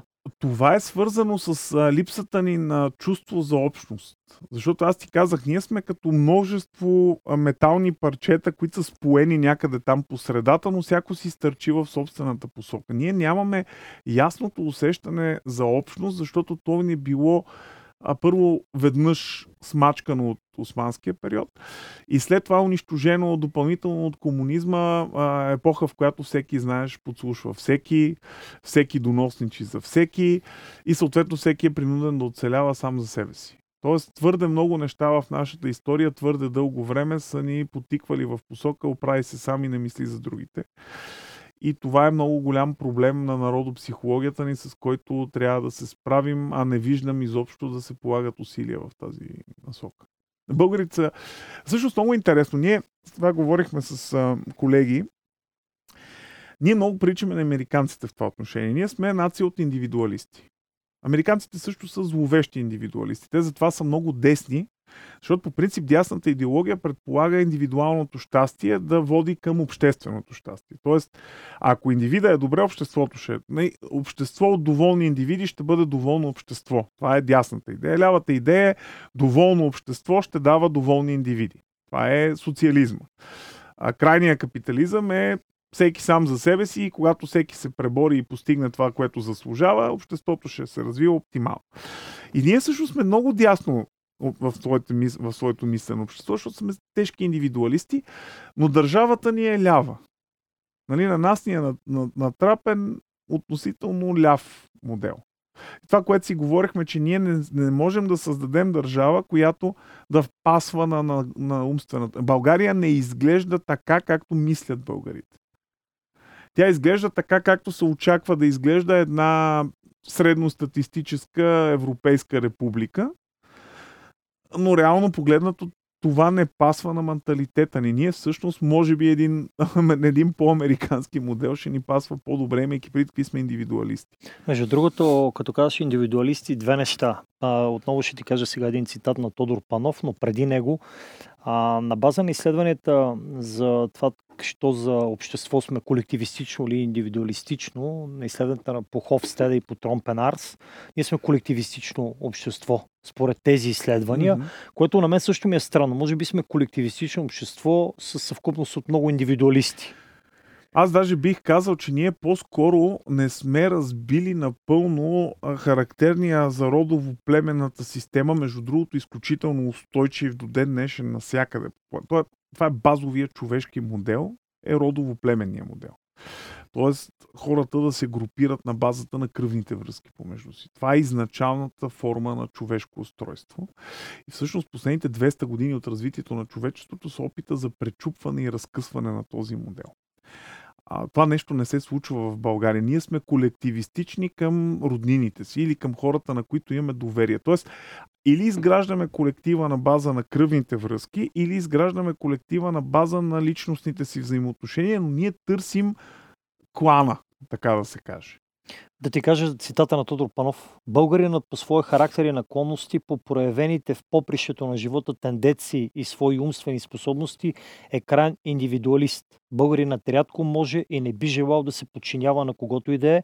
Неговото силно развито интелектуално самосъзнание не може да се помири с каквато и да е деспотична власт. Абсолютно е вярно, защото българина твърде дълго е бил подлаган на такава деспотична власт. А, деспотична власт на, на тоталитарния режим, деспотичната власт на Османската империя, а, не съвсем а, демократичната система в Третото българско царство. А, ако, ако можем да, да кажем нещо със сигурност, това, че българин е уморен, според мен, вече от а, вождове и монарси. А, ние времето на тия неща е минало. Лошото е, че толкова, реално 99% от историята ни ние сме се намирали в някаква форма на някакво авторитарно управление. Тоест, или тоталитарно. Нали, но пак винаги е имал някакъв вожд. Дали той ще е нашия цар, нашия султан, нашия първи секретар на комунистическата партия. Какво се сетиш? Затова ли се чакаме царя Слънце? Еми да, защото реално, ама ти не можеш 2000 години история да, да, да, да имаш един владетел и сега изведнъж за 30 години с магическа пръчка да станем плуралистична демокрация, в която всеки е готов да прегърне съдба. И ме предвид, че е много гадно, демокрацията е много гадно нещо. По принцип, защото означава, че трябва да поемеш отговорност за действията си. Трябва да, трябва да понесеш вината за провала си. Българите не обичат да са виновни. Винаги те обичат някой друг да е виновен, но това е, може би, присъщо на хората. Но ние сме изключително, на нас ни е изключително удобно това, че монархия, тоталитаризъм, авторитаризъм ти предлагат бягство от отговорност. И това е нещо, което ние много грозно отказваме да си признаем, че ние не обичаме да носим отговорност за действията си. Ние искаме да правим неща и да обвиняваме, че някой друг е виновен за аз крада, но държавата е виновна, защото тя е така. Аз крада, но тя държавата краде повече. Да. Или аз крада, защото тя държавата краде. Или защо плащам данъци? Или защо ще им ги плащам тия данъци? Нали, това е редовния въпрос, който всеки българин си задава. Само, че това, което не осъзнаваме, че всъщност, примерно, данъците са а, средството на взаимна съпричастност към общественото благо. Тоест, това е като смисъл по същата логика, защо плащам стоката в магазина. Нали, той кашкавал няма да се появи от въздуха. Какво стана или не стана след 89-та? Прехода. Ами, станаха много хубави неща, стана възможно. Реално прехода е повторното изживяване на 1878 година той отново даде възможност да започне да се изгражда нова българска интелигенция, нова българска култура, нова българска политическа мисъл, ново българско образование. Това, което ние не осъзнаваме, че комунизма ни е върнал обратно в първи клас. И фактически в момента на нас ще ни трябва също толкова време, колкото е било необходимо на България след освобождение за да се случи това нещо. И всеки може да си направи проверка. Кога се появяват нещата, кога са първите успехи, кога нали, независимостта на България идва 40 години след освобождение. Това е факт. Да, да, но пък след 89-та година стана прословутата приватизация, която малци не знаят, че тя започна от 91-та, по-скоро 97-та и 8 се е реализирала и до тогава нещата са се обесценили, се натрупали с много дългове, ма, нали знаеш най-ключовата реплика, Иван Костов е виновен. Иван нали, Костов там, е виновен, да. да. Сега той, че е виновен за някакви неща, сигурно То, се кой виновен. не е виновен той вече? са виновни. А между другото има една много хубава кратка история на България на Ричард Крамптън, който е англичанин, който решава, такъв добър приятел на България, решава да напише история на България. Това е, може би, една от най- реалистичните и хубави оценки на всичко българско и родно, което съм виждал. Абсолютно безпристрастна и дадена с най-добри чувства към българите, но той много хубаво заявява, че ние нямаме успешно правителство от десетилетия. Нито едно българско правителство не е постигнало целта, с която е дошло на власт. Освен, разбира се, ако тази цел не е била да краде и да унищожава държава.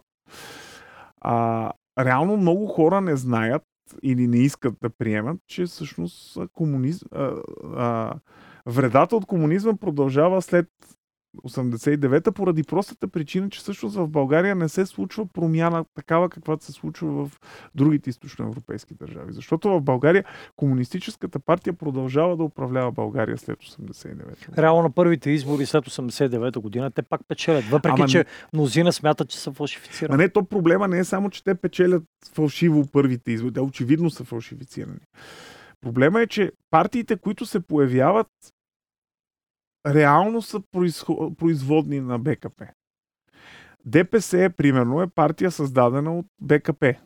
И това е посочено от един от нейните основатели Осман Октай в една книга за историята на ДПС. Той го пише черно на бяло човека, че БКП създава ДПС. БКП създава СДС. А, днес а, действащите партии в а, голяма част от партиите, които днес управляват България, произлизат от БКП. Нали, смисъл някой...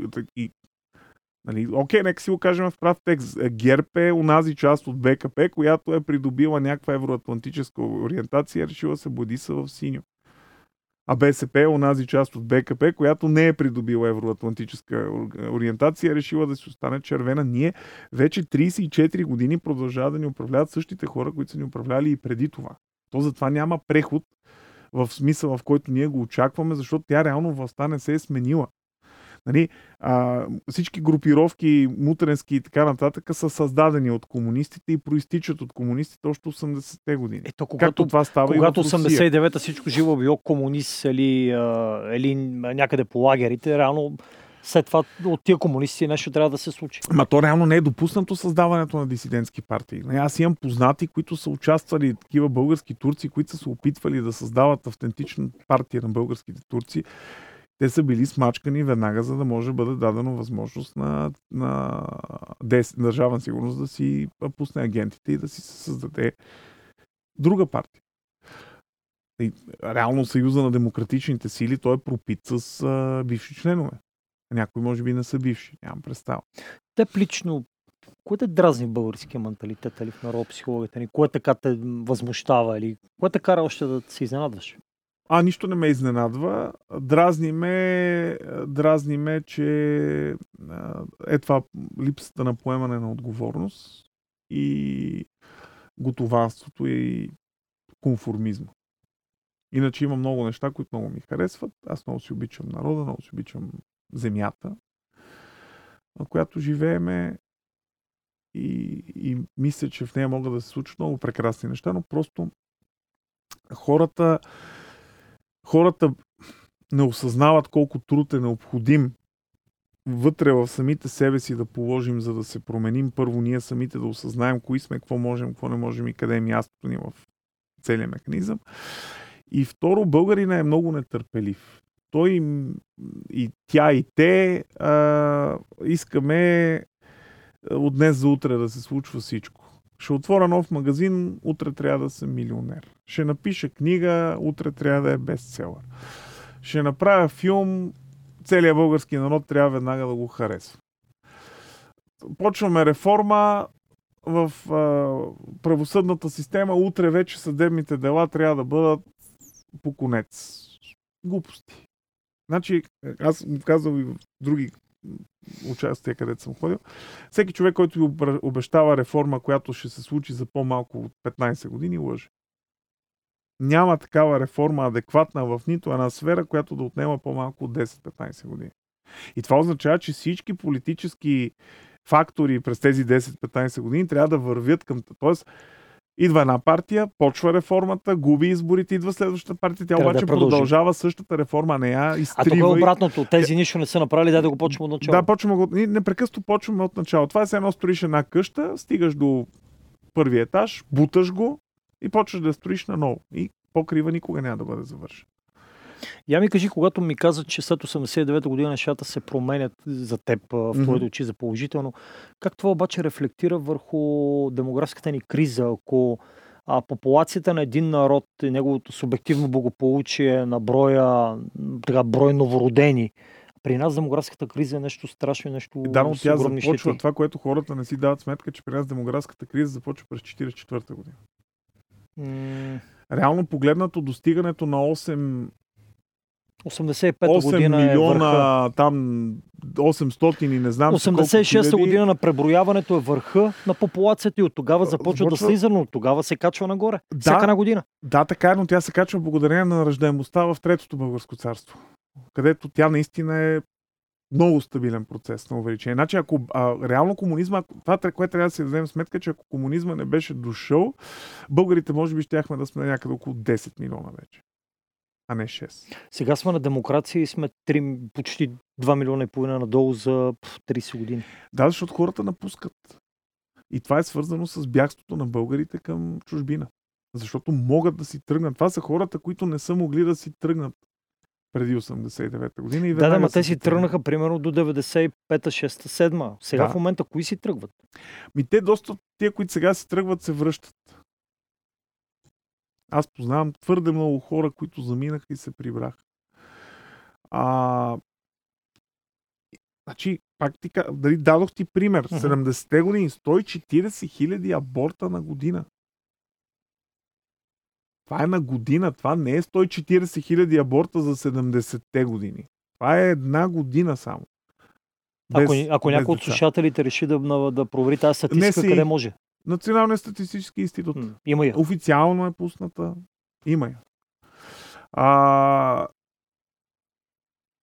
Ти се замисли колко хора познаваш, родени през 60-те години, които са едно дете.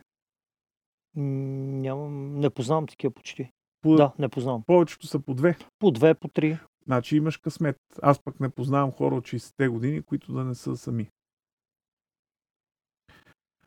Масово отказват да имат деца. Раждаемостта спада брутално, точно защото ги махат от населените места, в които живеят и ги пращат някакви градове да бачкат като е, роби в разни заводи. Те нямат време да имат деца като хората. И, и пак казвам, имаш късмет, че познаваш хора с повече едно-две, но окей, едно-две деца. Само, че едно-две деца не са ръст. Ръста на населението се прави с 3, 4, 5, 6 деца. Не, аз си върта в момента в главата на принципа на преброяванията, в които отчетлива разлика има с всяко едно преброяване, като възходяща тенденция за повишаване на ръждаемостта. Факт, но, но въпросът е, че раждаемостта реално почва да намалява още от 44-та година, технически погледнато. И, и, и всъщност това е един процес, който непрекъснато деградира през следващите години. И той не деградира заради демокрацията, той деградира заради комунизма. Просто, демок... Просто пак ти казвам, то това не е и демокрация. Защото преход в България, той не е осъще... докато ни управляват хората, които са ни управлявали преди 89-та година, това не е преход реален, политически. То няма политически преход. Ние имаме културен преход, имаме социален преход, имаме економически преход, но ние нямаме политически преход в България. И не можем да очакваме от хора, които са възпитани от, в една конкретна политическа система, с една конкретна политическа нагласа, че тези хора ще променят съществено нещо в нашата държава. Те са свикнали да са господарското съсловие от комунизма и те така искат да си живеят. Как го виждаш ти във времето? Колко време още е необходимо? Ти каза 40 години. 40 години. Като... Сега са минали 33-4. Еми, от 2029-та Белкин почваме да се оправим. М. Кои, Реал- са, кои са според тебе а, ключовите индикатори, по които ще, ще разберем и аз и ти, или средностатистическия българин, че сме се оправили? Ами, ние искам да ти кажа, че ние с тебе няма да разберем. Той ще разберат нашите деца. Нашите деца може би ще разберат, че живеят по-добре. Ние, виж сега, ние вече сме се оправили, защото а, в доста нали, смисъл сравни своите материални възможности с тези на родителите си. Кога ти си заживял сам, кога си си купил автомобил, а, средният ти доход спрямо нещата, които колко пътуваш, къде ходиш на почивка и така нататък. И аз смея да твърдя, че голяма част от хората в моето поколение със сигурност на 35-6, колкото сме в момента, живеем много по-добре от родителите си, когато са били на 35-6, които от своя страна имат достъп до доста повече неща от своите родители, когато са били на тази възраст. Така че ние технически погледнато се подобряват нещата непрекъснато. Аз всъщност, един от проблемите е, може би, че българите не знаят какво искат. как изглежда това, което какво е крайната им цел. Аз мисля, че те не знам как разбират управянето всъщност. Да, това ми беше интересно. Да те питах за индикаторите. Как ще разберем, ами, сме се оправили? Лично... Защото ние може да сме се оправили, но да не разбираме. Ами ние в много отношения сме се оправили. А, просто проблема е, че а, но, аз си казах, прехода си върви економическия, социалния и културния преход си вървят. Те неща се случват. И там няма проблем. Излизат книги, прави се музика, концерти, фестивали, филми, а, имаме достъп до световната култура, а, има разкошни неща, се пишат и правят като публицистика, стига да има кой да я чете.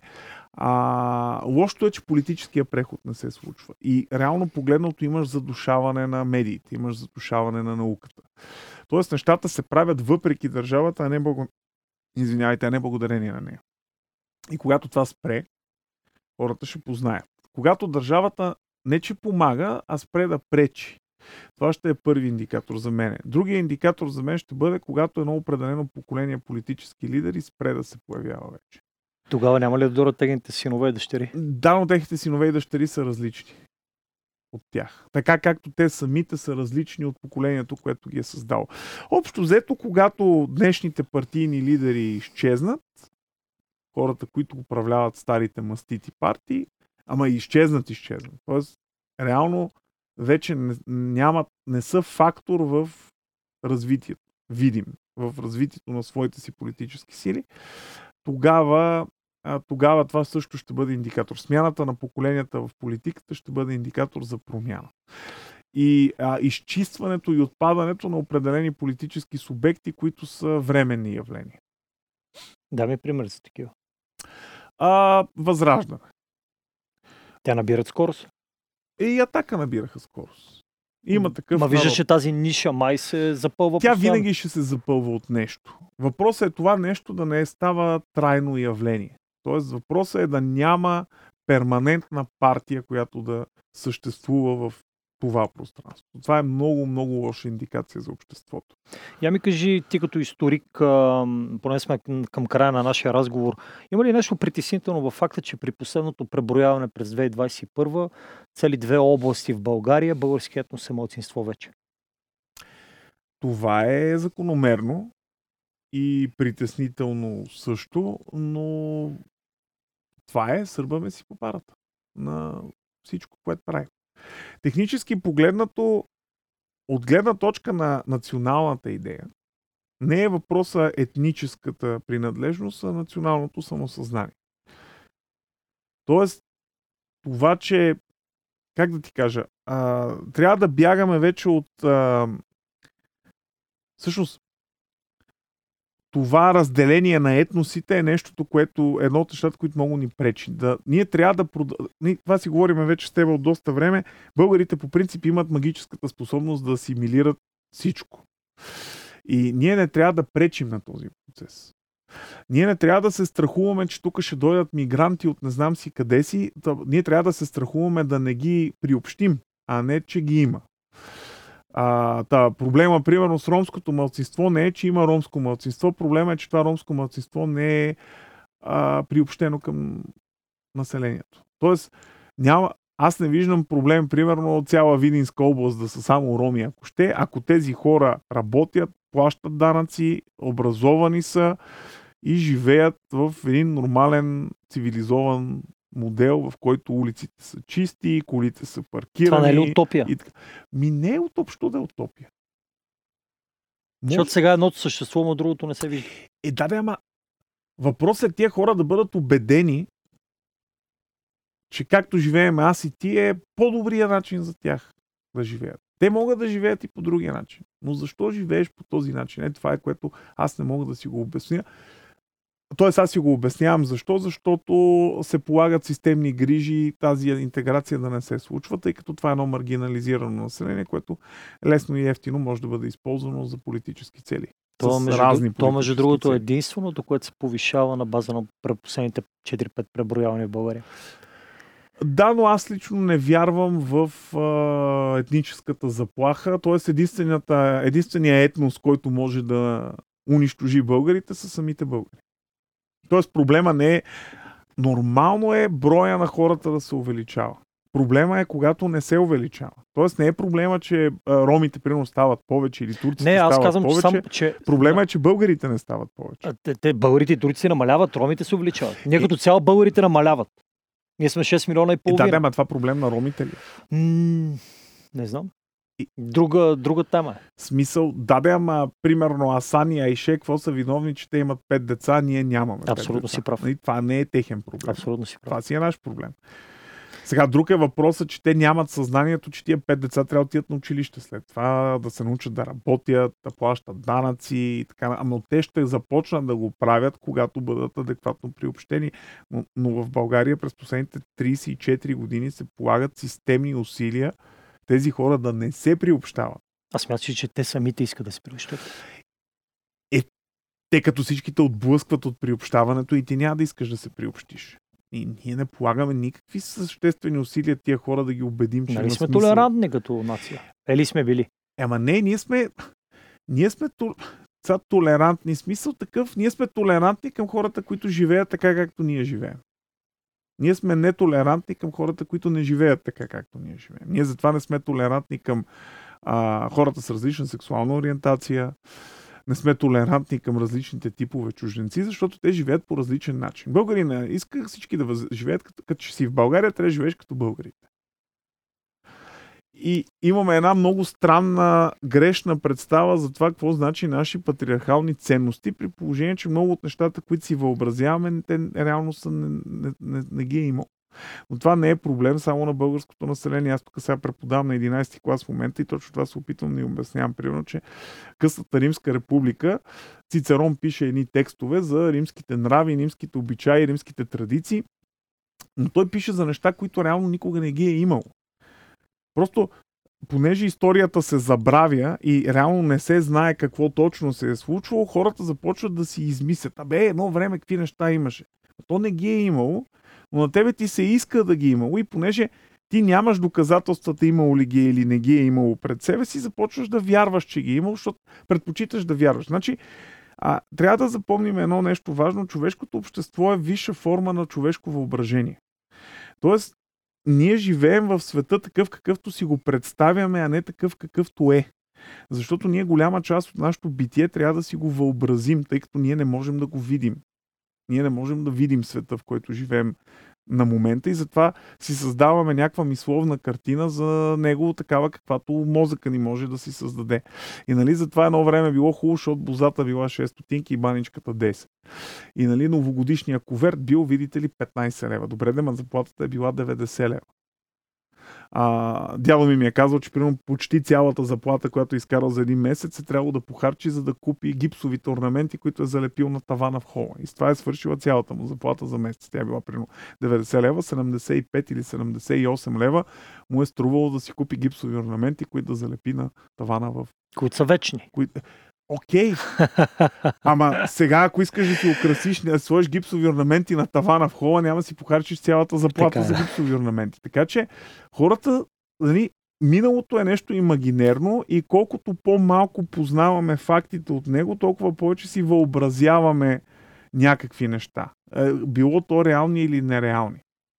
И съответно, а, това ни изиграва много лоша шега. И всъщност големия проблем на липсата на адекватно познаване на българската история е, че народа много лесно се манипулира чрез своето минало, което е един от големите проблеми на образователната система и аз абсолютно с ръка на сърцето като човек, част от тази образователна система, съм готов да заявя, че тя нарочно работи в тази посока. Целенасочено. Абсолютно целенасочено в България, също както ромите не се интегрират, по същия начин населението не се допуска адекватно развитие на самосъзнание, свободна мисъл и критично мислене, защото после няма как да гласуваш на изборите, ако знаеш всички неща, които трябва да знаеш. Просто няма как. Последният въпрос, който искам да ти задам, аз на всеки, всеки, всеки ги питам по примера на Иван Хаджийски, неговата така оптимистична теория за българския народ. Твоята оптимистична теория каква е?